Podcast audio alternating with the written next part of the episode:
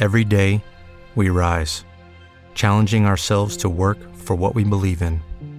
At U.S. Border Patrol, protecting our borders is more than a job, it's a calling. Agents answer the call, working together to keep our country and communities safe. If you're ready for a new mission, join U.S. Border Patrol and go beyond. Learn more at cbp.gov/careers. Cari amici di Archeologia Informatica, bentornati a questa nuova stagione del nostro podcast, la settima stagione. Questa volta, eh, come è successo con il nostro canale YouTube, iniziamo con il botto. Mm, se siete curiosi di sapere di che cosa si tratta, di che cosa parleremo in questa puntata, eh, non vi resta che aspettare qualche secondo subito dopo la sigla eh, ed entrerete praticamente in questo progetto esclusivo, in questa ehm, grande iniziativa che abbiamo avuto eh, insieme a Davide Gatti che è il realizzatore eh, che parlerà e, e, e, ci racconterà di una macchina storica che pare essere stata dimenticata eh, dal, insomma, dal, da tutto il, il discorso del, delle ricerche, dell'archeologia, dell'informatica e in questo caso applicata anche al mondo del videogame. Questa puntata è particolare perché, come stiamo facendo ogni tanto, ehm, dato che questa grande esclusiva in realtà nasce da un video che noi abbiamo fatto per il nostro canale YouTube, eh, video del quale siamo assolutamente orgogliosi e con il quale appunto abbiamo iniziato questa nuova stagione con il botto, come dicevo prima, ehm, proseguiamo con questa iniziativa di riportare quelli che sono i video più eh, podcastabili, diciamo così, in versione proprio podcast. Questo perché? Perché cerchiamo di venire incontro a tutte le esigenze, alle esigenze di tutti quelli che ci hanno detto più volte eh, di non poter sempre seguire il canale YouTube. Ehm, ma che comunque ascoltano e, e, seguono comunque le nostre storie tramite eh, i loro spostamenti in macchina, eh, tramite i loro spostamenti in treno, insomma in tutte quelle condizioni dove comunque un formato audio è chiaramente più abbordabile. Ciò nonostante io comunque vi invito ad andare a vedere il il, il, video sul nostro canale YouTube, youtube.com archeologia informatica, lì troverete eh, ovviamente il, tra gli ultimi video, l'ultimo video praticamente è eh, proprio relativo al... All'argomento di cui si tratta eh, in questa puntata. Scusate che sto andando un po' così, ma eh, volevo cercare di essere veloce per lasciare spazio assolutamente alla puntata. Eh, cercateci anche su Telegram, quindi cioè, se andate su Telegram e scrivete archeologia informatica troverete sicuramente il nostro canale aperto. Non è un gruppo di discussione, è un canale, però eh, potete eh, rimanere aggiornati sempre su quello che succederà eh, nei prossimi giorni, nei prossimi tempi, ovviamente tramite link. È un, è un canale che noi utilizziamo usiamo in maniera discreta senza disturbare assolutamente nessuno però ecco insomma il canale youtube e il canale telegram sono i due no, nuovi insomma le due nuove fonti che dovete tenere in considerazione perché anche se sentite questa puntata qui e anche se non utilizzate particolarmente youtube la visualizzazione e il like al al video, insomma, comunque ci aiutano per poter crescere anche dal punto di vista eh, re, insomma di visibilità proprio su YouTube. E considerate che questi lavori che noi stiamo facendo veramente costano impegno, fatica e messa in, in campo di, di strumenti e, e, insomma, e attrezzature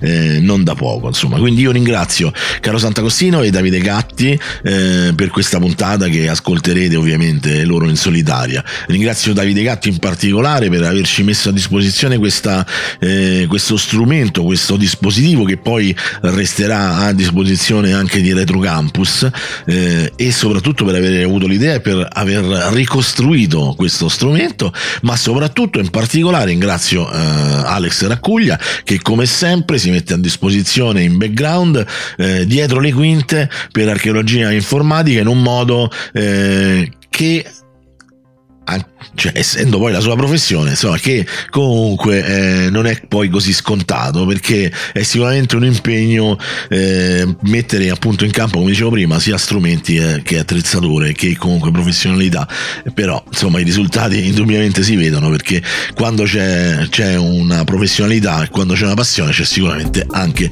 la qualità complessiva.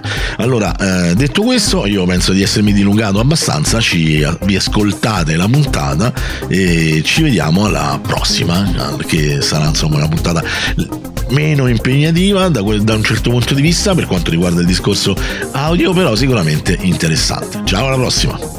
Scrivi e premi controllo. Archeologia informatica.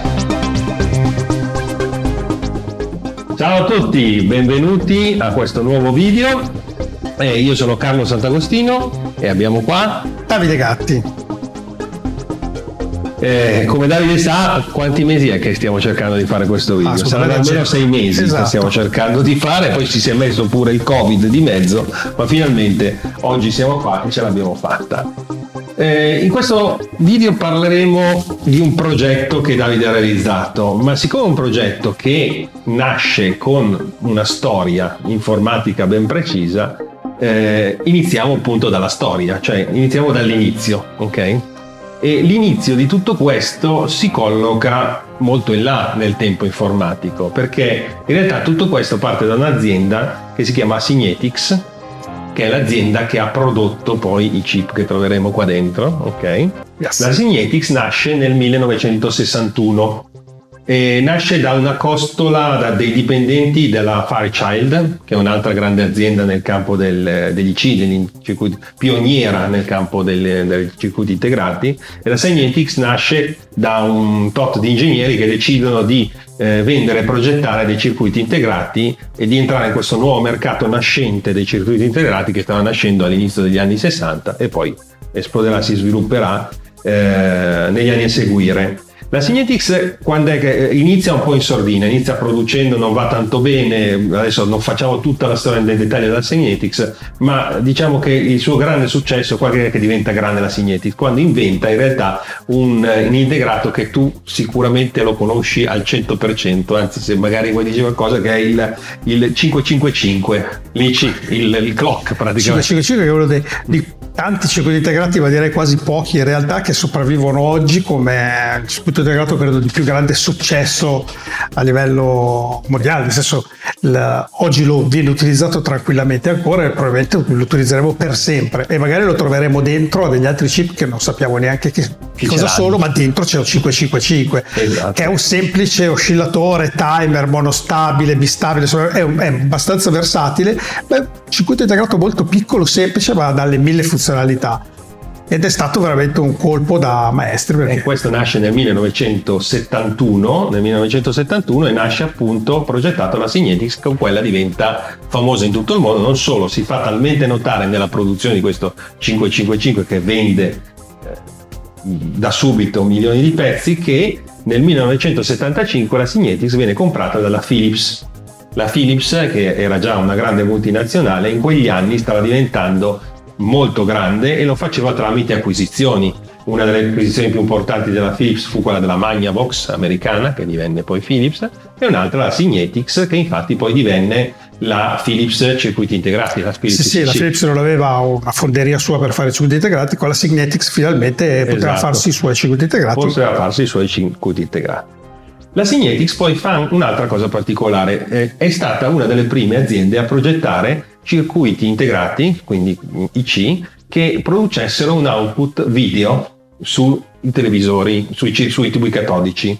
Infatti uno degli integrati che produce il 2513, il 2513 si chiamava Character Generator, cioè produceva i caratteri a schermo. Mm? Potevi scrivere, viene utilizzato, pensate, sull'Apple 1, utilizza il 2513, ma anche da tantissimi videogiochi dell'Atari della primissima generazione i primi videogiochi in bianco e nero dell'Atari dopo Pong e prima dei grandi successi. Forse anche qualche arcade, immagino. Arcade, sto parlando ah, di arcade, sì, sì, arcade, arcade, arcade eh, no, il, il, stiamo parlando di prima del 77, prima delle console, ah, prima okay, okay, del, okay. del, VCS, prima del Pong da casa, stiamo parlando ancora quando il mercato tra il 72 e il 75 era solamente, video, i videogiochi esistevano solamente negli arcade, ok? Oltre che i primi esperimenti su computer, ma eh, il 2513 viene molto utilizzato in quegli anni. La Signetics poi è famosa anche per essere la seconda fabbrica che produce il 6502 della MOS.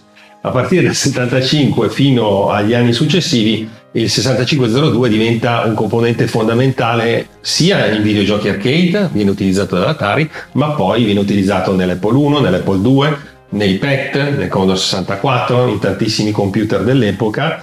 E eh, nel caso specifico l'Atari chiese alla Commodore, è la MOS, scusami perché ai tempi era la MOS Technology, di non essere l'unico, se lei voleva utilizzare il 6502 nel prodotto dell'Atari che erano gli arcade e poi anche viene utilizzato nell'Atari VCS, la console dell'Atari, Atari voleva la garanzia della produzione del processore e quindi dice alla MOS non puoi essere l'unico produttore. Voleva un second source per e, forza. E la MOS fa l'accordo con la Cynetics per la produzione del 6502, poi nel tempo addirittura la Cynetics produrrà più 6502 della stessa MOS nel, nel tempo. Eh, però la, Cynetics nel frattempo progetta anche lei un microprocessore, anche se in realtà non avrà lo stesso grande successo, un processore 8 bit, non avrà lo stesso grande successo del 7502, ma comunque si difenderà abbastanza bene. Il processore è il 2650, che nasce appunto nel 1975, è un microprocessore 8 bit, similare se vogliamo al 7502 a degli altri, ma la caratteristica fondamentale che forti del fatto che la Synetis produceva il character generator, insieme a questo microprocessore produce uno dei primissimi, se non il primo, eh, VDP, cioè un chip, eh, un, micro, un, un IC, sì. specificatamente eh, pensato per l'uscita grafica su tubo catodico. Esatto. Ed è il eh, 26, 2636. 2636. 2636. 2636 poi sarà sostituito dal 2637 che è la sua evoluzione e qua abbiamo l'inizio della nostra storia perché cosa succede? Questo viene progettato dalla Synetics negli Stati Uniti, hm? la coppia 2650-2636. Eh, nel 75 è l'anno dell'acquisizione della Philips della Synetics. Questi due chip, eh, il chip 8 bit, il processore, il microprocessore e il chip video, finiscono quindi sui banchi del reparto di ricerca e sviluppo della Philips in Olanda. Okay? La Philips in Olanda, il reparto di ricerca e sviluppo, vede delle potenzialità in questa coppiata, cioè nella vendita proprio di questo microprocessore. E per poterlo vendere in maniera, cioè proporre alla vendita, crea una specie di kit di sviluppo preintegrato, dove cosa fa? Mette insieme il 2650, il processore, con il 2636 crea un eh, in, in, Olanda questo lo fanno sì, sì, sì, crea un microkernel un codice di 2K che permette in maniera molto semplice di eh, controllare un banco di RAM, avere, eh, fanno anche il codice per eh, un'interfaccia registratore, sempre all'interno di questi due capi, in modo da poter facilmente, con solo questi due chip e qualche componente, creare un computer, un qualcosa che si potesse piccolo utilizzare, computer. un piccolo computer, eccetera. Ovviamente la Philips era, eh, anche all'epoca era già molto famosa, come adesso, e quindi da subito hobbisti, eccetera, e progettisti iniziano a prendere questo kit e a costruirci sopra cose.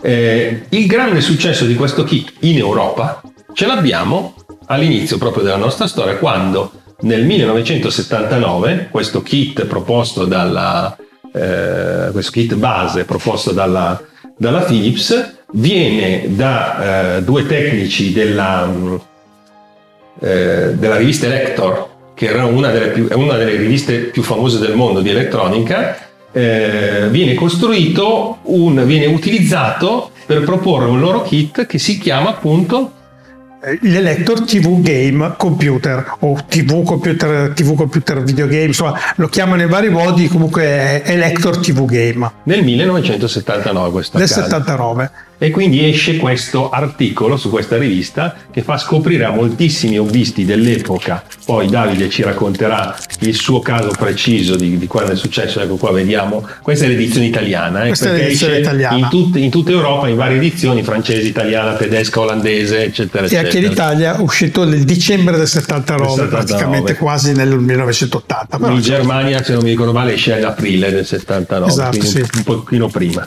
Eh, comunque questo fa nascere poi in moltissime persone l'interesse per quello che era eh, la diciamo microelettronica digitale di quell'epoca, i computer.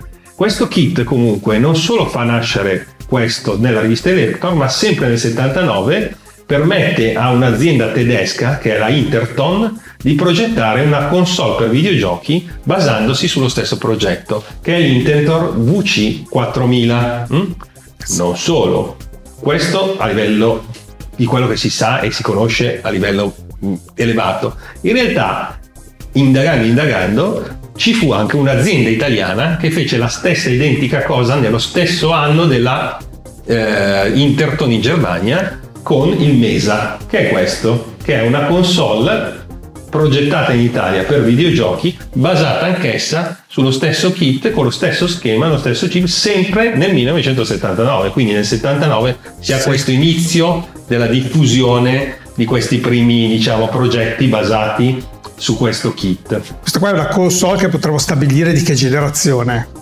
Allora, sai che io le generazioni le odio. Le odio. Quindi non parliamo di generazioni, parliamo di anni. Nel 79, 79, nel 79 c'era questo. Dopo Pong.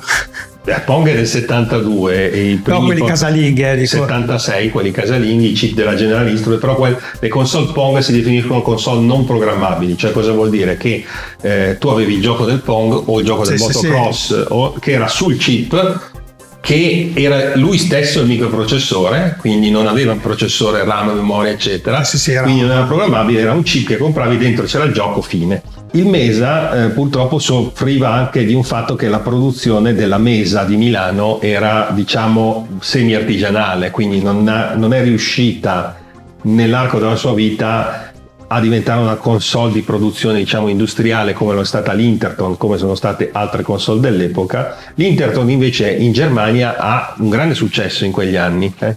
perché ricordiamo che stiamo parlando comunque del 79, in un periodo anche se c'era già l'Atari VCS, stava uscendo l'Intellivision, eh, quindi console diciamo già evolute esistevano, in realtà però costavano tantissimo e il mercato delle console era dominato dai, dai, dal, dal Pong, dai cloni di Pong che utilizzavano tutti l'integrato della General Instruments, no? il famoso GE, eh, non mi ricordo, AY qualcosa, esatto. e compagnia. Ecco, che era, riempivano il mercato di console di Pong e cloni di Pong.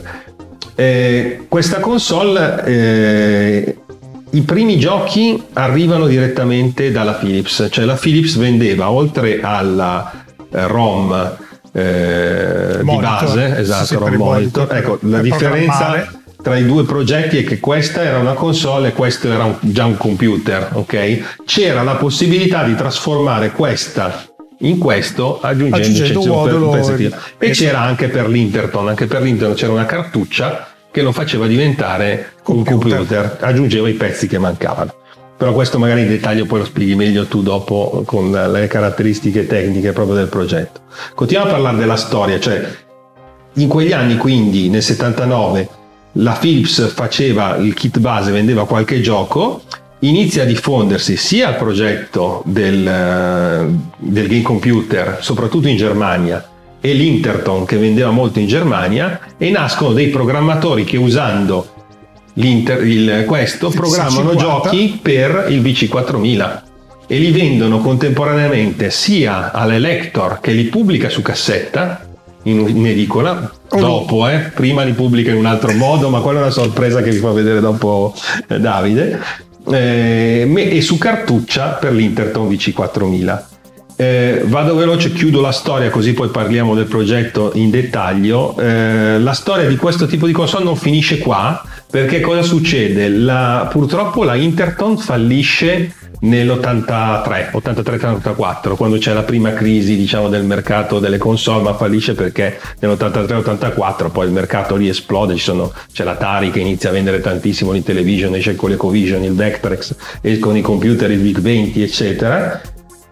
Fallisce, ma il progetto rimane con la libreria di software, viene acquisito da un'azienda che era la Radofin, che produce, eh, non solo produce una console che era completamente uguale all'Interton a tutti gli altri, era ancora compatibile, di fascia economica, ma eh, vende questo progetto a tantissime aziende produttrici in giro per il mondo che producono a loro volta delle console identiche basate sempre sullo stesso progetto, tra cui anche una italiana che è la Cabel di Bergamo che produce un'altra console sempre in Italia, sempre uguale all'Inter con, la compatibilità, eh, cartucce, compatibilità di cartucce al 100%, anche se cambiava la forma delle cartucce, cambiava il modo di connessione, il codice dei giochi e l'hardware interno era sempre lo stesso. Quindi questo diciamo più o meno è l'escurso storico che, che ci sta dietro. Ma adesso veniamo nel dettaglio della storia vera, cioè del di, di, 2650 mi dicevi anche comunque è stato poi utilizzato come processore moltissimo in diversi eh, eh, arcade da bar sì, sì, sì, perché comunque non è che c'erano centinaia di microprocessori no, nel 1980 no, no. c'era lo Z80 il 2650 il, il 6502 e, e, qualcun altro. Quindi ognuno la Zaccaria, la Zaccaria l'azienda italiana che produsse qualche videogioco originale negli anni 80 in, in Italia negli anni 70-80 in Italia i videogiochi che produsse li fece appunto con il Sign X per esempio con il 2650 che... ma il 2650 fu usato anche dall'Atari in qualche videogioco fu usato da, da tante aziende insomma ci, ebbe un discreto successo non come il 6502 o come no, il 80 che avevano certo dei numeri esatto però fu abbastanza utile, ebbe un discreto successo, diciamo, soprattutto in quegli anni. Se parliamo tra la metà degli anni 70 e l'inizio degli anni 80 fu particolarmente utilizzato. era, era, anche economico, ecco, Probabilmente il, il suo vero vantaggio era economico perché? perché era utilizzato su centinaia di console fatte da tantissime aziende, per cui il volume esatto. di, di, produzione di questo microprocessore era elevato e costava quindi si riduceva di costo sempre di più. Difatti all'inizio, come lo vedete qua, si vede poco ma è ceramico e ha un costo molto elevato, ma nelle successive edizioni, poi lo possiamo vedere da una scheda che ho qua, sono diventati plastici e quindi costavano molto molto meno e credo che il fatto che stato, avesse avuto la, l'impennata degli utilizzi avesse ridotto molto il costo e quindi ha, ha, dato questo momento di gloria a questo processorino che tutto sommato insomma, la sua storia l'ha avuta. Diciamo che tu hai una storia particolare su questo perché fa parte della tua storia, della tua vita lavorativa. Sì, fa, fa parte della mia, proprio della mia formazione, della, della, mia passione. Io nel periodo in cui eh, conobbi questo oggetto, in realtà io in quel momento trafficavo, avevo 16 anni, era 1980, avevo giusto 16 anni e per una coincidenza particolare eh, mi ritrovai a quasi vivere in un negozio che aveva appena aperto di fianco alla mia scuola. Io andavo a scuola al Parco Nord, a Cinisello Balsamo, per chi conosce questa zona, e di fianco un certo giorno aprì un negozio di componenti elettronici e io quando tornavo a casa vedevo questo negozio che non capivo bene cosa fosse, io all'epoca conoscevo solo la GBC in pratica, Cinisello e basta, mm. non esistevano altri negozi questo sembrava vendesse della roba elettronica, non capivo, capivo, era sempre chiuso. Un giorno l'ho trovato con mezza Claire, mi sono infilato dentro e sono, credo di essere stato il cliente zero. Cioè sono riuscito a entrare, questi, sì sì, dobbiamo ancora aprire, stiamo sistemando. Ah, ma vedo che vendete, sì sì, componenti. Ah, avevo già comprato qualcosa come cliente zero e difatti dentro nel negozio c'era una piccola teca, un mille lire, e questo mille lire è il primo mille lire che hanno incassato che è stato dato da Davide Gatti. Addirittura. sì. Ma questo è mille lire che è stato il primo, l'abbiamo incorniciato perché sono il primo guadagno che abbiamo avuto, non avevamo neanche aperti. Eh. Insomma, questo negozio mi aveva attirato tantissimo, io tutte le volte che uscivo da scuola mi parcheggiavo all'interno di questo negozio e bivaccavo lì. La CKE. Sì, la CKE di Cisello che esiste ancora, non è più lì dove era all'epoca, ma esiste ancora. E ero sempre lì e all'epoca erano le mie prime esperienze con l'elettronica. Sì, ero in un negozio di elettronica, ma al massimo avrò realizzato un kit di un amplificatorino, una roba del genere e non conoscevo ancora l'elettronica in sé. Armeggiavo così, conoscevo e però stavo lì molto, molto in quel negozio, diciamo uscito da scuola fino a sera stavo lì a rompere un po' i maroni però loro mi tenevano volentieri perché loro non sapevano assolutamente niente di elettronica erano due persone che insieme a un loro parente hanno deciso di aprire questo negozio, ma era il parente che era esperto di elettronica. Il parente, una volta che hanno aperto, ha deciso di, di dileguarsi e loro sono rimasti lì in due che lavoravano in un'azienda chimica, non sapevano più niente di elettronica e si sono ritrovati, però ormai eh, dovevano ballare e eh, Balliamo. io qualcosa in più di loro sapevo e gli davo dei suggerimenti, per cui mi tenevano lì volentieri. È da lì che poi nacque nel, nel, nel, tempo il fatto che io poi sono stato assunto quel negozio e ho cominciato a lavorare quel negozio successivamente. Però insomma, per i primi sei mesi ero lì a, a fare, diciamo, a curiosare, aiutare indirettamente, ero dal di là del banco, non ero dietro al banco, ero sempre lì e armeggiavo. E un giorno entra un ragazzo che con una listona solita di componenti chiede tutta una serie di componenti e dice ma cosa gli chiedono eh, i, i, proprietari gli chiedono ma cosa stai facendo? Questo qua ma sto facendo un computer videogame programmabile un affare che posso programmarmi i videogiochi. Io ero lì che insomma, a casa giocavo con Pong eh, vedevo in sala giochi Space Invader Asteroid roba del genere questo a casa si programma i videogiochi come come cosa cosa dove dove aspetta così e ho cominciato ad attaccare bottone con questo ragazzo che era lì a cercare di comprarsi un po' di pezzi per fare questo oggetto e l'ho cominciato ad intervistare e da lì in poi mi sono attaccato alla gamba di questo qua e non l'ho mai più mollato e siamo diventati amici e soci. Abbiamo lavorato assieme per vent'anni, cioè è diventato praticamente l'amico, l'ho conosciuto lì e siamo diventati grandi amici. È stato il mio mentore, mi ha insegnato lui quasi tutte le cose che so e devo sempre ringraziarlo colgo l'occasione per ringraziarlo nuovamente per tutto quello che mi ha insegnato. Lui era, lui era, era il cervello della, della coppia, io ero il braccio e, e lo è ancora, adesso è un grosso cervello. E niente, allora che cos'è? Spiega, spiega, fammi vedere, mi fa vedere, c'è la rivista, Elector ha fatto questo progetto, l'ho guardato, mi sembrava una roba da fantascienza, NASA, io quando ho cominciato a parlare di microprocessore, RAM, EPROM, tastiere decimale, ho detto ma, ma, ma, forse è una cosa un po' fuori dalla... No, no, lui dice guarda, sembra complicato, ma poco pezzo alla volta, piano piano, ci possiamo mettere lì. Insomma, io ero un po' titubante, quasi quasi dicevo, fallo tu. e poi quando l'hai fatto lui fa: No, no, devi farlo tu, cioè, facciamolo assieme. Insomma, alla fine ci siamo organizzati. Lui aveva già preso il circuito stampato e ricordo allora fu un casino comprare il circuito stampato perché bisognava ordinarlo eh, sulla rivista, farselo pagare con un vaglia postale. Sto dicendo delle parole che probabilmente metà di voi che ascoltate non avete neanche mai sentito in vita vostra. Vaglia postale, cos'è la vaglia postale? E quando non c'era PayPal dovevi usare cioè, andare in posta. andare in posta a compilare un coso per pagare, mandare i soldi, loro ricevevano i soldi in anticipo, i kit ti spedivano la roba e se non arrivava eh, o andavi dove erano loro a bussare alla porta e di beh, me lo mandate, lo so. Comunque e finché arrivò per post ci volevano delle settimane per avere questo circuito stampato che costava un patrimonio, cioè se solo il circuito stampato era un mese di paghetta che tu compravi il circuito stampato, poi il mese dopo cominciavi a comprare qualche altro pezzo. Quel componente. Ecco, il vantaggio di, la, del, di, realizzarsi questo progetto è stato anche quello di poterselo permettere, perché se avessi dovuto comprare tutti i pezzi per farlo non avrei mai potuto, perché ci volevano un sacco di soldi, non li avrei mai potuto, avrei mai potuti averli tutti in un'unica soluzione.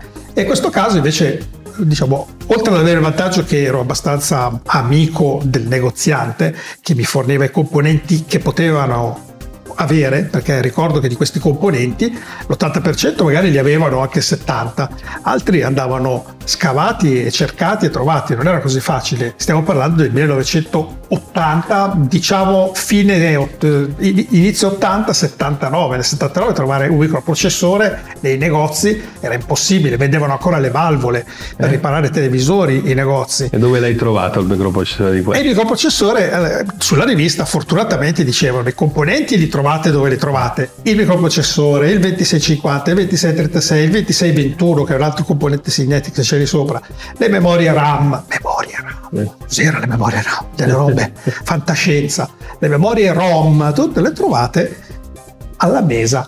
Alla mesa, cioè qua. Di Milano in via Canova. esatto. E difatti arriverò, arrivò il mese perché non li compravo subito. Eh. Io in CKE ho comprato gli zoccoli, le resistenze, i condensatori il primo mese, qualche integrato il secondo mese, perché anche gli integrati che oggi li trovate costano un euro, all'epoca costavano magari 5.000 lire, 3.000 lire, io ne potevo comprare due, tre, non è che potevo comprare tanti. Poi quando siamo andati a comprare le RAM bisognava mettere lì lo stipendio. Certo.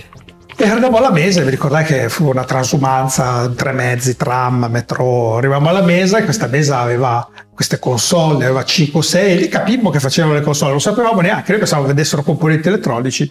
E un po' spartani, avevano questi blocchetti che non avete visto ancora voi, no. che sono eh, Questi qua praticamente eh, il signor Mesa per inventare la, la, modalità di cambiare i giochi si inventò una furbata, anziché costruire un case per le cartucce con la presa mettendo dentro la ROM dentro, mise la, la EPROM in un blocchetto di resina esatto. con fuori il pin e poi con un connettore che si chiama ZIF, cioè Zero Insertion Force, praticamente i connettori dei circuiti stampati, tu inserivi la tua la tua ROM, se ci riesco. Se infilavi dentro e lui faceva tutti i contatti e sostanzialmente era uno zoccolo come questo che vedete qua, esatto. uno zoccolo per i circuiti integrati, però con la possibilità tramite una leva di aprire tutti i contatti in modo da facilitare l'inserimento. Facilitare? E eh, vabbè, adesso chiaramente si è disposto okay. nel senso inverso. Anche nel computer TV game c'è lo zoccolo per inserire la ROM come fosse quella lì, però è uno zoccolo tradizionale di quelli che bisogna inserirci dentro il circuito integrato e non è uno zero force insertion come quello lì, è più complicato infilarlo e si rischia di danneggiare. Con quello là, un sistema molto pratico, economico, una furbata perché effettivamente risparmiano un sacco di soldi nella realizzazione anche delle cartucce. Esatto, sono... che non è niente meno che l'Epro con uno zoccolo eh, esatto. wire wrap un po' più, con le gambe un po' più lunghe e infilato nella resina per evitare di sapere cosa c'è dentro. Perché chissà cosa c'è dentro. e d'altra parte all'epoca non era facile immaginarsi che si bastava infilare in un programmatore e potevi copiarlo. Esatto. Anche perché nessuno aveva un programmatore. Un programmatore di EPROM, esatto. non sapevi neanche cosa fosse all'epoca. E quindi diciamo che il fatto di poterlo comprare a pezzettini, tornando a riagganciarci al discorso di prima, e di poterlo comporre man mano, ci ha consentito a noi ragazzi di 16 anni, ricordo 16 anni nel 1980, non è che avevamo i milioni che potevamo comprare quello che volevamo, a malapena riuscivamo a comprarci qualche circuito integrato ogni, ogni mese.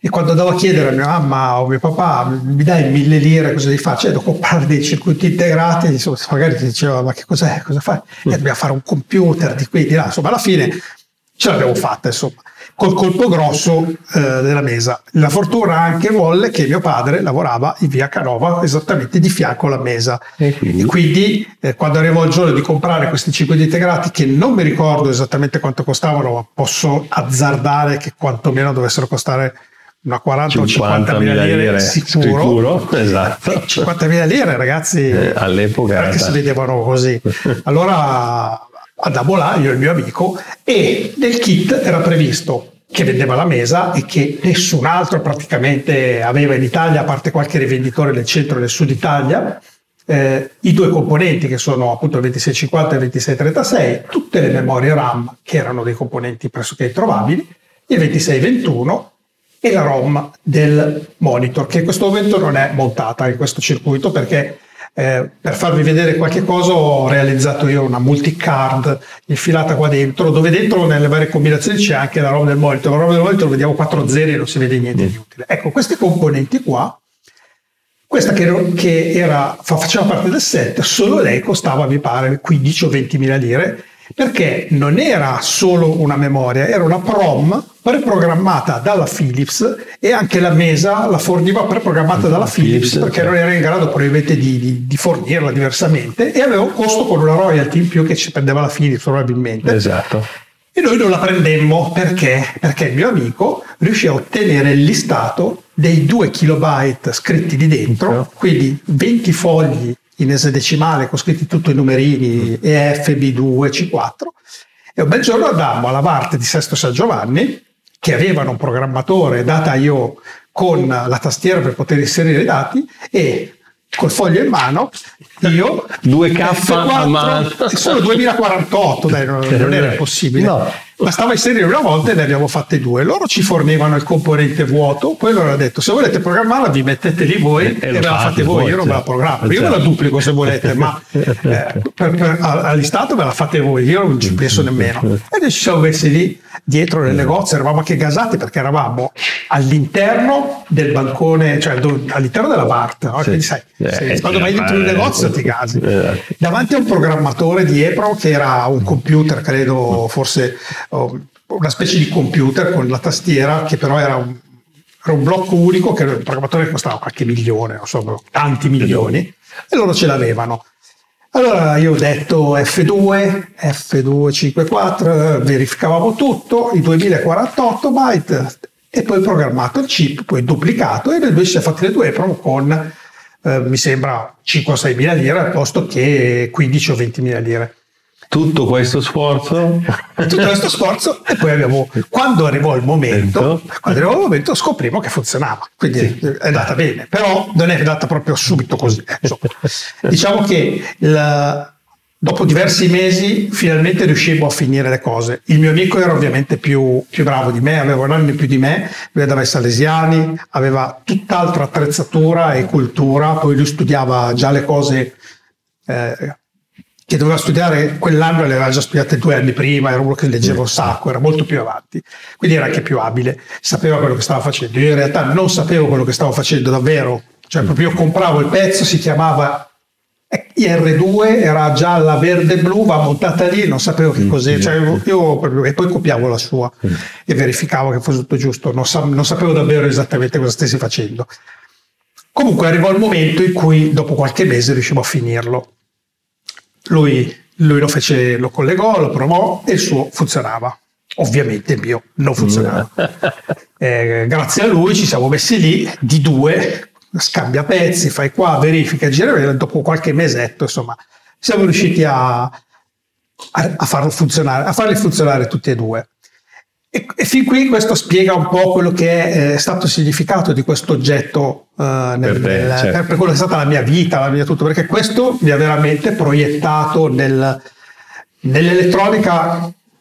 Cioè io prima sì, si parlava di elettronica, ma eh, giocavo con i fili, ero quasi un, elettricista più che un elettronico. Dopodiché, invece, dopo questa esperienza, veramente ho capito che questa era, era, la mia strada, era una cosa che mi piaceva tantissimo. E poi da qui ho iniziato con un progetto bello tosto, eh. certo, assolutamente. Eh, eh, però poi dopo a seguire tutto di, diventava sempre più semplice, fino a che poi dopo poco sono andato a lavorare nel negozio dove vendevo queste cose e, e mentre andavo a scuola dove studiavo queste cose. Insomma, alla fine sono entrato nel giro in tutti i modi possibili, sia lavorativamente parlando, anche proprio a livello grezzo, perché vendevo i componenti elettronici, che può sembrare un lavoro banale, no? il commesso elettronico, ma in realtà ti mette davanti all'evidenza di tante cose che magari un... un... Beh, soprattutto quegli anni poi, quando l'elettronica anni... era qualcosa di assolutamente sconosciuto. Esatto, veramente sconosciuto, più realistico e noi, tra l'altro, il fatto che io ero curioso e avevo queste cose qua, pensate che questi due chip che vedete qua, che avete visto prima, li ho trovati nel cassetto del 2650 e del 2036 della CKE un anno e mezzo fa quando ho fatto questa riproduzione sono andato nel negozio e quelli erano lì dentro perché io li, li avevo messi lì. dentro. li avevo comprati cioè li avevo presi per poter essere un negozio tra gli unici probabilmente in tutta Milano che li aveva a disposizione mentre invece gli altri dovevano andare alla mesa. Sì non li ha comprati nessuno. Non li ha comprati nessuno quindi è stato un pessimo affare. eh, faccio un piccolo escursus storico perché in realtà eh, uno si potrebbe anche chiedere ma come mai questo progetto dell'Elector non ha avuto questo grande successo, lo conosciamo in pochi, perché purtroppo in quegli anni, eh, stiamo parlando di anni in cui stava cambiando completamente il mondo e l'evoluzione dell'elettronica era qualcosa a cui non riuscivi proprio a stare dietro dal punto di vista proprio eh, anche fisico, cioè perché evolveva talmente velocemente che qualsiasi cosa usciva diventava obsoleta in meno di sei mesi. Eh, questo progetto è stato fondamentale per tantissime persone, ancora adesso molti lo ritrovano su internet e lo chiamano chi ha avuto la stessa esperienza di Davide, perché sono quelli che appassionati di elettronica che poi con questo progetto hanno iniziato ad appassionarsi anche di costruzione di informatica, di elettronica, eccetera. Nell'ambito propriamente informatico è stato un progetto che è nato ma è morto subito dopo perché nell'80 eh, già eh, uscì per esempio in Europa il, lo ZX80 della Sinclair in kit, lo ZX81, ma soprattutto nel mercato dell'informatica uscì il VIC-20 che a un prezzo che era inferiore a quello di questo kit ti dava un computer già pronto, finito, più potente da usare a casa e quindi con già dei giochi. con, con tutto già pronto quindi in realtà chi era appassionato di informatica andava già sul computer finito, ma anche chi costruiva con i kit della Sinclair che costavano meno della metà di questi per avere lo ZX80. È vero, lo ZX80 era in bianco e nero, aveva un K di RAM, era meno di questo. Presi anche quello. Ma costava molto molto meno, poi aveva lo Z80 che era il microprocessore che tutti studiavano, iniziavano a studiare a scuola esatto. in quegli anni, eccetera. Quindi rimase purtroppo un prodotto abbastanza di nicchia. Eh, detto questo, è importantissimo perché formò una generazione di elettronici, soprattutto in Germania ma anche in Italia. Anche in Italia. Sì, nel mio caso specifico io c'è stato un grande entusiasmo iniziale e poi quando, eh, quando siamo arrivati a scontrarci con e adesso sti giochi che ce li facciamo? Come ce li facciamo? Eh, allora quando poi si è scoperto che la promessa era fatti il tuo videogioco, ma però devi programmarlo. E che cos'è programmare? Eh, programmarlo devi inserire codici esadecimali con questa tastiera esadecimale, devi scrivere codici operativi, delle istruzioni assembler per bla bla bla bla, risultato buio totale. Di conseguenza io sono rimasto poi un po' deluso dal fatto che Uh, seguendo quello che venivano scritto sulle riviste, uh, listati di pagine e pagine di numerelli che digitavo sulla tastiera, una volta ultimato appariva, che ne so, la locomotiva sullo schermo, fine, non c'era nessun gioco, era solo lo sprite. Dicevo, beh, insomma, ero rimasto un pochino deluso dalla difficoltà di, cioè di non avevo ancora compreso cosa significasse la, programma, la, la programmazione, a dire la verità. Eh, non hai fatto vedere, voi il codice l'avete digitato tutto a manina. Sì ma come distribuiva i, i, software, i primi software di sviluppo, la Elector? Allora, il software di sviluppo poi Elector li, li, distribuiva via nastro, come dicevi tu, ma prima ancora dei nastri. Esatto. Non so per quale motivo preciso, probabilmente perché per era il sistema attuale più diffuso. Dei... No, era per la distribuzione nelle riviste. Nelle riviste. Nelle riviste. Per mantenere... Vabbè, eh, fece dei dischi a 45 giri nei quali era registrato il codice esattamente come quello che c'è nelle cassette audio. E questo credo forse l'unico al mondo, non lo so. Io quando, quando Carlo ha detto ho un disco di Electro, mi sono usciti gli occhi e ho detto com'è possibile? Cioè, per me erano, non esistevano questi, cioè li ho visti, eh. però è impossibile che sia so, sopravvissuto. E invece è sopravvissuto e è riuscito anche ad avere uno di questi, esatto. oltre ai miliardi di altre cose che ha. E questo ce l'aveva, non sapeva neanche di averlo quasi, però quando sì. gli ho parlato di Electro, sai che forse c'ho un disco, qualcosa, ma come? Ragazzi, un vinile con sopra registrato un software che se tu lo mettevi nel giradischi, nell'impianto stereo, con l'uscita audio, nell'ingresso tape di questo oggetto, di digitare vari comandi, saltava fuori un programma. Esatto. Questo era appunto, come diceva Carlo, poteva essere distribuito nelle riviste perché veniva inserito qua dentro e esatto. occupava lo stesso spazio, mentre una cassetta avrebbe avuto una un forma diversa. Poi dopo maggiore. sulla distribuzione delle cassette problemi non ce ne sono stati negli anni successivi. no, eh? esatto. Uscì tutto il mondo su cassetta. Ma ecco, non hai detto una cosa però, questo che vediamo qua oggi è una riproduzione, sì, perché sì, l'originale sì, che tu hai fatto all'epoca dopo che per, hai perso interesse fu venduto. Allora sì, dopo, dopo poco perché mm. eh, non appena ho scoperto che era complicato, eh, ero riuscito ad finirlo e l'ho finito magari a fine anni 80, ah, sì, sì. torno al Natale del, degli anni 80. Sì. E, e mi è arrivato il VCS eh, esatto, tanti saluti. Cioè, esatto. è finito in cantina diretto, no, no, no, voglio dire, ha, questo qua anche col nastro, con tutti, tutta la roba di Electro che aveva pubblicato, erano tutti giochini ma di una banalità, il tris, e sì, sì, cosine proprio base, banali. Banale, sì. In realtà Radofin e, quel, e, gli altri avevano fatto anche dei giochi, qui stiamo vedendo forse... No, in realtà tutta quella libreria della Radofin fu fatta dalla Interton. Ecco, comunque Interton e compagnia ad aver saputo all'epoca, ma all'epoca che poi non sapevo anche... questa cosa, eh, aver potuto avere a disposizione queste cose, adesso su internet in due secondi li trovate le robe, ma all'epoca avere uno di quei giochi bisognava andarlo a comprare eh, e certo. poi cercare di ficcarlo qua dentro. Eh, per, noi non era impensabile, era un rischio elevato, perché comunque il gioco costava come un gioco del VCS. Sì, anche se in Germania eh, tutti quei giochi, tutta la libreria della Interton fu venduta da Elector su cassetta, però non fu distribuita al di fuori della Germania. Ah. Quindi i giochi uscivano su cassetta per il, eh, Com- comunque noi, il come ho già raccontato in un episodio eh, di un podcast, ehm, tra l'altro all'inizio non mi sono neanche presentato, ma per chi eh, magari non mi ha mai visto ma ha sentito la mia voce e riconosce in qualche modo la mia voce, io eh, sono autore di un podcast che si chiama Survival Hacking, di cui vedete qua qualche segno di riconoscimento, magari riconoscete la mia voce e in uno di questi episodi avevo appunto parlato di, ehm, di questo argomento. Mm. E, e non solo, sei anche da ormai una stagione mio compare su archeologia, sul podcast di archeologia informatica, esatto. ricordiamolo. Facciamo perché... anche, ogni tanto chiacchieriamo anche di questo argomento, per cui magari sentite la voce, adesso vedete anche un po' la faccia. Ecco. E se volete vedere ancora più la mia faccia, andate pure a vedere anche il canale YouTube di Survival Hacking, dove vedete proprio le mie mani al lavoro. Iscrivetevi, mettete la campanella, eccetera, eccetera, eccetera, eccetera. E comunque niente... Eh, e questo l'hai ricostruito, quindi questa è una ricostruzione? Sì, perché? Perché a un certo momento io ho avuto questo momento di, uh, di, di, di come si dice? Nostalgia. Nostalgia. Io, questo coso che è stato l'inizio di tutta la mia vita, che è stato il mio sliding door praticamente. Io questo qua, se non ci fosse stato questo, non lo so come sarebbe andata a finire, se devo dire la verità, perché era stata una bella sfida. Eh, voglio provare a rifarlo. Ero convinto veramente di andare su internet, non perdere neanche tanto tempo e trovarlo già fatto su eBay piuttosto no, che trovare tutti stampati da qualche parte. O non trovavo, cioè ho cercato delle ore e al massimo ho trovato la rivista, esatto. la rivista scannerizzata. Eh, dicevo, ma è possibile che sia scomparso così? Poi ho provato a cercare qualche componente elettronico di questi 2650 design deserto. Mi sembra una chimera sto coso, sembra che non esista. Poi ho trovato quel sito che conoscevi anche tu di Amigan. Esatto. Di cui ne parla Esatto. Anche lì le informazioni sono veramente col contagocce, nel senso, ci sono sì. tante informazioni, però eh, da lì capisci che veramente è stata veramente una meteora uh, di cui tutti, di cui nessuno ricorda nulla. E allora ci sono stati più motivi per i quali l'ho voluto realizzare. Primo certo. perché era una questione affettiva. Secondo perché per realizzare un oggetto che in effetti è scomparso, non esiste un affare di questi funzionante visibile da qualche parte in nessun posto, almeno io non l'ho, non l'ho, visto in tutta la rete, l'ho cercato, non ho trovato che una foto in bianco e nero di qualcuno che aveva fatto Confermo. a suo tempo. Esatto. Ma in giro non ce n'è. Ho detto va bene, allora mi, mi provo a dedicare.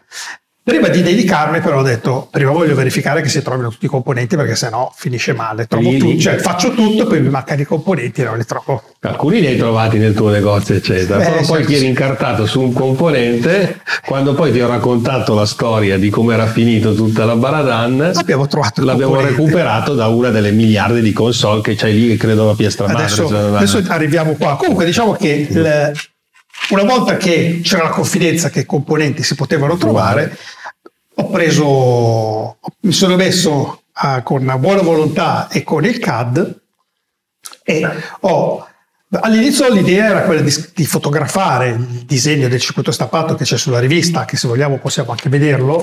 Sì. Se, se abbiamo due secondi, apro la rivista alla pagina dove c'è il progetto di questo. Ecco, questo è lo schema elettrico, per esempio.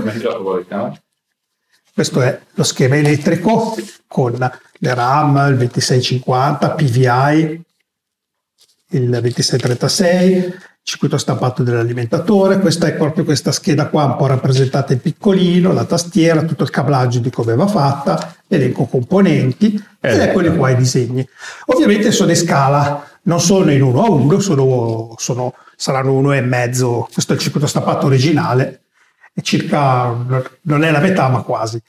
Allora i disegni ci sono, io ho detto beh faccio un lavoro, li scannerizzo per bene, li sovrappongo, li ingrandisco, li ridimensiono, insomma ci ho provato in tutti i modi, ma c'era sempre una... non si riusciva a trovare la quadra per, per riuscire a farla, in più la scannerizzazione è di una qualità abbastanza Intima, scadente, perché qua certo. sembra bello, però quando lo scannerizzi vedi proprio la retinatura della grafica eh, dell'epoca. dell'epoca. La retinatura della grafica dell'epoca delle riviste. Allora mi sono messo a CAD e ho eh, praticamente ri- rifatto tutto il circuito con le librerie CAD, ho rifatto, tirato tutte le piste a mano esattamente come quelle che sono lì rappresentate, ho cercato di fare una serigrafia che assomigliasse il più possibile a quella rappresentata sulle riviste, le piazzole tutte esagonali come lo sono quelle di Elector, che è tipico di Elector fare tutte le cose con le piazzole esagonali, che era una caratteristica bellissima di Elector, che aveva tutti pad esagonali. In questo circuito stampato replica che ho fatto non, non ho mancato di menzionare. Chi mi ha spinto un po' a fare anche questo, e qua vedete il logo di Retro Campus scritto sopra. E niente, allora insomma, ho realizzato un clone del circuito stampato il più fedele possibile Avrei potuto anche migliorarlo per aggiustare i cablaggi in qualche maniera più idonea. Però hai preferito rimanere. L'ho, nel... l'ho mantenuto identico il più possibile. Sì, Questi 5 stampati non credo che ne esista più uno neanche a pagarlo ormai. Io continuo a cercarli, ragazzi. Eh. Non l'ho sì, fermato. Sì. Non mi sono fermato. Se ne trovassi uno originale, bene. Al momento, se qualcuno di voi ce l'ha in cantina e sa cosa farsene, io sono qua. Eh. esatto. Eh, anche se questo non mi dispiace. E niente, abbiamo cominciato, ho cominciato a fare la ricerca di tutti i componenti, è stata una ricerca lunga e complessa, le RAM sono ovviamente fuori produzione da 10 anni, 2650 e 26 li ho trovati nelle cassettine della CKE, i pezzi forti, mi ha regalato tutto, tutto quello che ho preso quel giorno, ho preso tutti gli integrati, tutti gli zoccoli, tutta la roba, alla fine mi fa il conto, fa no, tieni, me l'ha regalati. E, era da un paio d'anni che non andavo più a trovarli. Componenti in un cassetto da 35 anni, vorrei anche vedere no, me li ha regalati, me li ha regalati. ammetto che mi come mi hanno regalato veramente tante cose, devo a loro veramente anche, anche a loro devo tantissimo, eh, non, non, so cosa dire. Mm. Arriviamo giusto per fare questo aneddoto e ringraziare il qui presente Carlo perché c'era un integrato. Ragazzi, io avevo finito tutta la scheda, avevo pronto tutto, mi mancava un cacchio di integrato della Signetic che fa parte di quel kit che era un generatore di sincronismi esisteva in due versioni, PAL e NTSC. Esatto. Nel mio caso il generatore di sincronismo era il 2621 PAL, se no c'era il 2622 mi pare, che era NTSC, sì. che andava bene lo stesso, eh? usciva in NTSC ed era uguale. Devo cambiare il quarzo, posso che eh, 2,54 mega dovrebbe essere 3579, ma andava bene lo stesso niente, non si trovano, non si trovano, proprio tu cerchi su internet 2621, a malapena trovi un sito che parla di un datasheet con una fotocopia in bianco e nero dove si legge appena la roba, non, se ne, non esiste più. Vabbè, allora lui mi dice, ma secondo me lui diceva dentro queste console, non, anche il Mesa, ma il Mesa ancora Mesa non, lo, non lo trovi. Ancora non lo trovavamo, però lui dice io di queste qua vecchio tipo Radufin, bla bla bla, ne ho diverse, ne ho una lì mezza scassata, te ne faccio avere una. Ho detto guarda, se c'è mi servono anche i joystick, perché anche i joystick sono due, due cose che non si trovano più tanto facilmente. Joystick no? analogici. Analogici, ovviamente, esatto. con dentro anche una tastierina. Mm. Questa tastiera che se tu le avvicini compongono la stessa tastiera che c'è qua per fare l'inserimento dei dati. Eh, anche, anche, il Mesa piuttosto che tutte le console con la cartuccia di programmazione per programmare si usavano i due joystick accoppiati e veniva fuori una sorta di tastiera come questa qua vedete esatto. ci sono 3x4 3x4 3x4 3x4 e questi quattro tastini qua sono questi quattro tastini qua esatto in pratica il computer di Elector aveva questa tastiera esadecimale per inserire e fare la programmazione.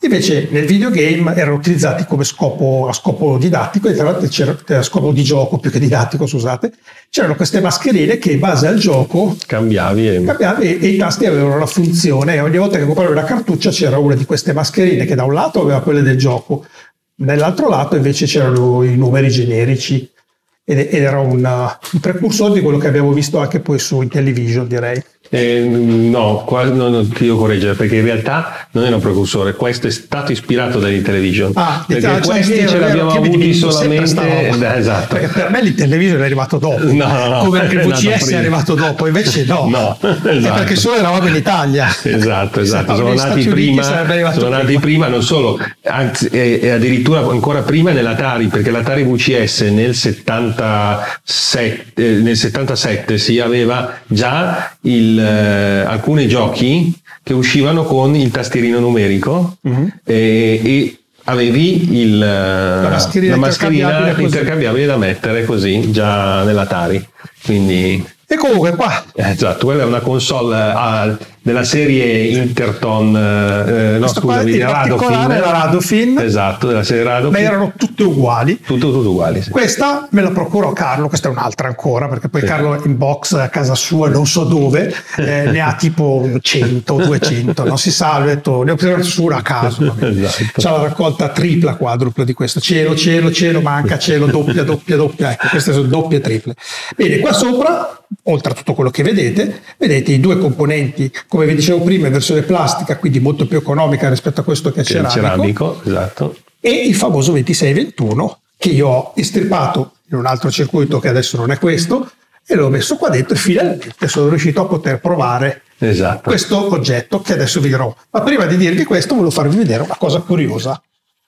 Come vedete questo è una console videogame limitata che non ha programmabilità, non ha RAM, non ha niente, però se guardate è più grossa del computer di Lector che aveva memoria, interfaccia nastro, aveva un sacco di cose in più e dici ma come mai questa cosa così grossa fa meno cose di questa qua che è più piccola, anzi anche a vista ha molti meno componenti questa rispetto a questa.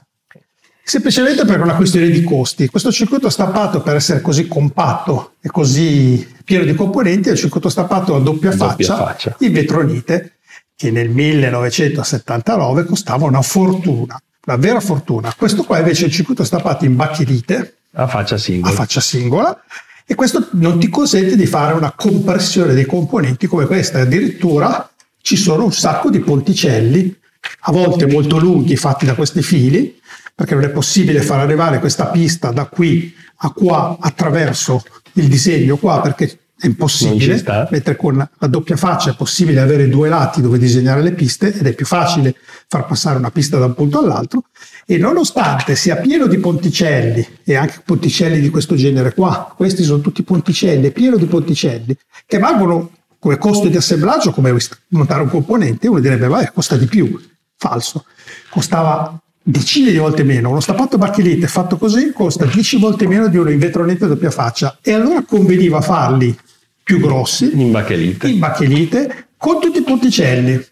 E nonostante questa bruttezza, perché se lo guardate è abbastanza bruttissimo, eh, era vantaggioso, era tutta roba fatta da Hong Certo. Kong, quindi Cina, nonostante tutto, eh, però anche Giappone lavorava con questa, con questa idea qua. Sì, con sì, assolutamente. Tutti i eh, computer, eh, diciamo, di fascia economica dell'epoca e console di fascia economica avevano i circuiti in bacchelite, il- lo stampato in bacchelite a faccia singola. I computer, quelli un pochino più invece evoluti e costosi, avevano Dove eh, faccio?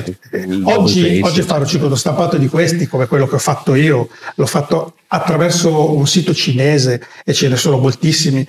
Sono arrivati in 15 giorni e ho speso 22 euro per fare questo stampato. All'epoca ci volevano tipo, che ne so, 5 milioni di ehm, impianto solo per farlo, per fare i telai serigrafici.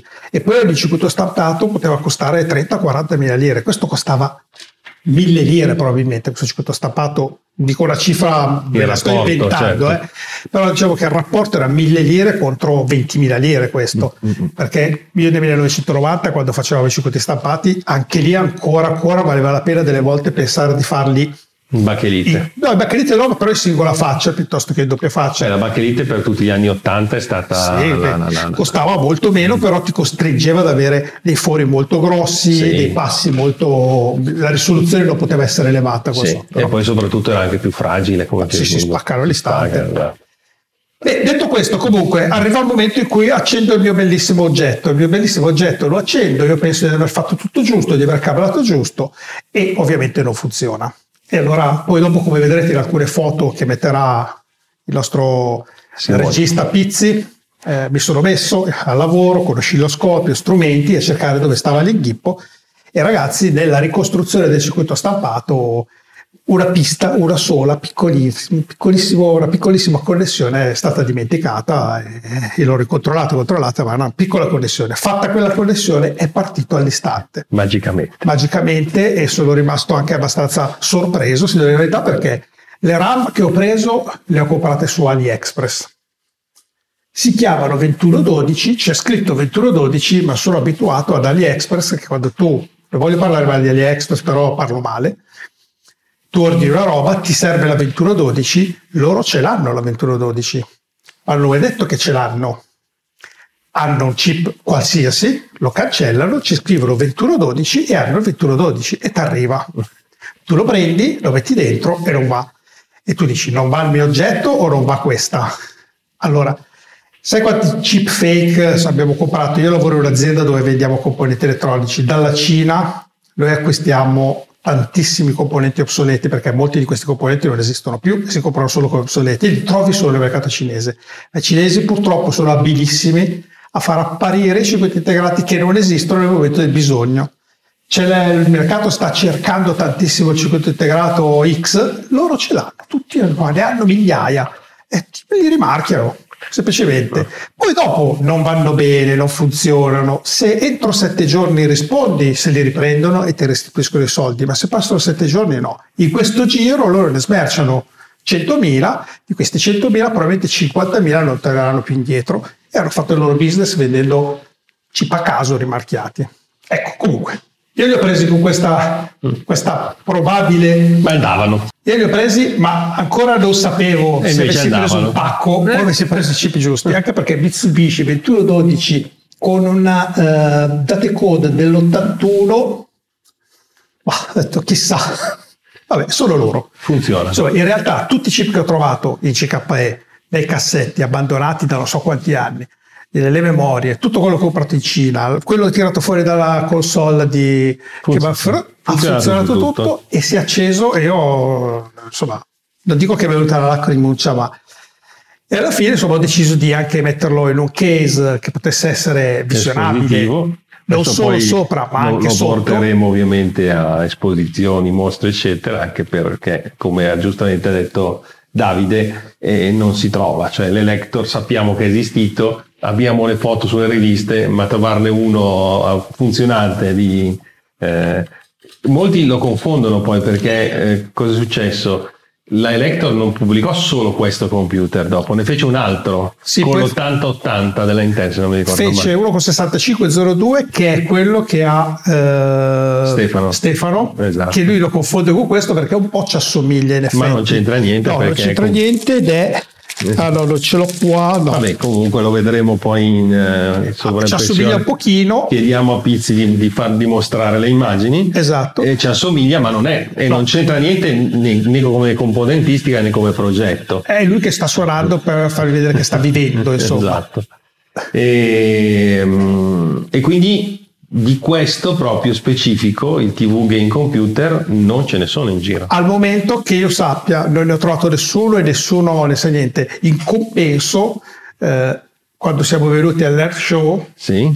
qualcuno invece è riuscito a far apparire un Professor 602650. Sì, che, che, però quello era un kit già pronto della sì, anche quello sembra una chimera che quello. Certo, eh. quello era il kit di sviluppo della, della Signetics. Anche quello era un bel colpo, quando l'ho visto ho detto esiste. eh sì. sì, ma quelli guarda che si trovano di più che questo. Sì. Eh, sì. Ah, Perché questo è il problema, come ti ho detto, che molti quando lo costruirono, in realtà uscito nel 79, come te molti lo finirono nell'80-81, poi in quegli anni eh, perdevi subito interesse in una cosa di questo. Cioè, una volta che l'avevi costruito, eh, avevi perso, diciamo, L'interesse era il viaggio, cioè arrivare a farlo, poi usarlo, sì, furono sì. molto pochi a usarlo effettivamente. Hai ragione perché all'epoca quando si facevano anche i kit, delle volte si compravano dei kit che non ti servivano, ma l'obiettivo era finirlo, completarlo, vedere che andava e dire ce l'ho fatta, farlo andare, poi esatto. dopo finiva in un cassetto. Finiva in un cassetto. Questo con quello che è costato avrei sperato di farci una partitina qualcosa. Eh. ma, devo eh sì, dire... ma poi ti arrivo l'Atari, quindi esatto. non ci sono proprio riuscito, anche perché il mio amico mi ha ingannato. Eh. E all'inizio gli ho chiesto, ma secondo te si può fare un asteroide con quello? E lui mi disse, sì che si può fare sicuramente. Certo. Detto, ehm, allora lo facciamo, eh, lo facciamo. Però quando poi arrivò il momento che funzionava e tutto, a parte che lui aveva già comprato probabilmente lo ZX 81, ah, aveva già migrato da altre parti il VIC 20, che ne so, lui era più avanti. Io mi sono ritrovato con questo che FF, BP, B4, cioè non sapevo, scrivevo delle robe a caso, non sapevo, leggevo la rivista ma non capivo cosa significasse la programmazione. Certo. Dicevo, eh, eh, il gioco, fa, eh, no, ma adesso basta che ti compri, ti compri no, la cartuccia dell'Atari, eh, dell'Atari e, giochi, e, giochi, e allora compriamo la cartuccia. Ad e questo probabilmente, eh. guarda, non vorrei dire, ma può darsi che l'abbia buttato via probabilmente, eh, se non l'ho regalato a qualcuno. ho l'impressione che sia finito. Infatti, ti, per questo anche tu hai fatto la riproduzione perché eri, eri conscio di aver buttato quello che avevi non me lo ricordo. una rarità però mi ricordo Comunque, che ero uno che buttava c'è, via. c'è anche da dire un'altra cosa sulla Mesa perché il Mesa ehm, diventò anche lui un kit su una oh, rivista certo, di elettronica. pensa che lo scop- da, da venditore di kit di nuova elettronica l'ho scoperto un diventò, po' fa. diventò un kit di nuove perché cosa successe? La Mesa anche loro ebbero delle vicissitudini societarie insomma e a un certo punto il magazzino della Mesa per varie chiusure eccetera finì in liquidazione e tutti i kit non completati di, prodotti di produzione non completi, non completi furono eh, acquistati e venduti da Elettronica, eh, da, da Nuova Elettronica, sì. la rivista italiana di elettronica, che pubblicò la console Mesa come kit di, eh, infatti molti se la ricordano non come Mesa ma come eh, la console di nuova elettronica. Sì, che era azzurra, perché esatto. il kit di il colore eh, era uguale, identico, aziendale ma il, di, di, di, nuova elettronica anziché essere colorato di nero era colorato di azzurro, esatto. ma era esattamente identica. Sì, sì, dentro c'era scritto Mesa. Sì, c'era, c'era scritto Mesaton, Mesaton, perché in realtà è dato la Mesa e l'azienda, la console si chiamava Mesaton, esatto. non l'avevo detto in, all'inizio. È vero. E, ehm, e quindi vabbè, questa, finirono tutte come kit di, di, riviste alla fine di, di elettronica. Esatto, esatto. Eh, che molti, però diede a molti la voglia di mh, mm, imparare eh, come funzionavano diciamo, i computer dell'epoca e, e, ed iniziare la loro avventura nell'informatica in quegli anni. Insomma. Sì, poi dopo eh, in realtà io l'informatica la cominciai veramente un po' a conoscere con il VIC 20 e a seguire. Dal punto di vista della programmazione. Sì, sì, con la programmazione, però, della, col basic però cominciai Dell'elettronica, della logica che stava alla base, già tu eri più avanti di altri. Sì, sicuramente. Perché io che iniziai con la programmazione e basta, non con l'elettronica, io ho iniziato nell'82 imparando a programmare e leggendo videogiochi, la rivista di videogiochi in fondo c'era di fronte al fatto computer e ti insegnava a programmare in Basic, io iniziai a imparare dalla geniale. logica della programmazione, l'elettronica qualcosina la imparai dopo, così un po' per passione, ma non è mai stato poi il mio, eh, il mio settore, il mio di interesse e, e di passione. Sono rimasto nella programmazione logica, quella che sta il computer è già pronto e dopo tu lo programmi. Tu invece sei partito proprio da come si faceva il computer sì. e sei arrivato dopo. Ho iniziato magari un po' alla bersagliera, facendo la cosa senza sapere esattamente cosa stessi facendo, però mi ha dato quella manualità, quella, tutte que- quelle cose che poi alla fine, tutte le cose successive erano già vissute, già più semplici e si cominciava a cominciare a utilizzare non più il cervello per cercare di capire cosa stai facendo, ma stai cercando di capire come funzionava, era come diverso. Come si monta un integrato lo so, eh, che sono RAM, che sono con tutti i pini in parallelo, lo so perché sono i dati dati di indirizzi. Adesso cominciamo a entrare più nel merito della funzionalità, eh, bypassando il problema pratico che invece avevo cominciato un attimino più a familiarizzare. E, e niente, è stato comunque una bella cosa che mi ha riportato indietro nel tempo. Mi è piaciuto molto fare in modo che funzionasse e che possa essere utilizzabile da anche altre persone. Adesso qui non vedremo in questa sede caricamento di programmi da cassette, eccetera, che comunque ho provato e funzionano. Qua potete vedere che è stata inserita una cartuccia realizzata da me, una multicartuccia con un selettore che consente di eh, utilizzare tanti di quei giochi che sono memorizzati in una memoria molto più grande di quella che qua era disponibile, qui c'era una 2K, questa qua è una 128K e ci stanno dentro tutti i giochi che hanno mai prodotto queste, queste aziende in un'unica memoria con un selettore che mi di regolarlo attaccato a un bus di espansione che questo computer aveva come tanti altri un bus di espansione che consentiva di fare ulteriori espansioni. Poi Electro infatti pubblicò successivamente due espansioni. La prima era una scheda grossa come questa, piena di roba, che espandeva sia la memoria RAM che la memoria ROM e, gli dava, e faceva mm, due, aveva due integrati audio AY38910 con audio polifonico insomma, sì, potente. Sì. e più aveva anche due slot per le cartucce di tipo eh, Radofeed e di tipo Interton, che era un connettore un po' più lungo e aveva questi due connettori qua per poter infilare anche quelle cartucce certo. e quindi poterlo sfruttare per uh, un sacco di cose. Io in realtà uh, non ho fatto questa scheda ulteriore, ma mi sono attaccato a al bus, di al bus e ho fi- fatto finta di fare una specie di mega cartuccia. Questa qua poi viene via e, e si può utilizzare come era, sì, era multicart eh, realizzata da me per avere tutto in un unico coso. Allora poi un giorno questo lo, lo facciamo vedere a qualcuno, gli facciamo vedere qualche giochino girando il commutatore. Il commutatore. E niente. Va bene, niente. Allora a questo punto direi che abbiamo fatto un, uh, un, un puntatone. Sì, abbiamo fatto un po' la panoramica, un po' di storia di questa, questa linea di prodotti e più è un po' di storia personale che è stata, che è stata la mia storia, un po' quello che mi ha portato nel mondo dell'elettronica, se vogliamo, e mi ha fatto anche conoscere delle persone molto importanti e persone chiave nella mia vita, sia lavorativa che proprio di amicizia vera e propria che ringrazio in questa sede e parlo di Graziano. Lui sa chi è. Lui sa chi è. Non menziono cognomi o altro perché magari non vuole, però Graziano, grazie, grazie davvero grazie. per tutto quello. So, lo prendiamo sempre per il culo, grazie Graziano, però va bene, va lui bene. lo sa.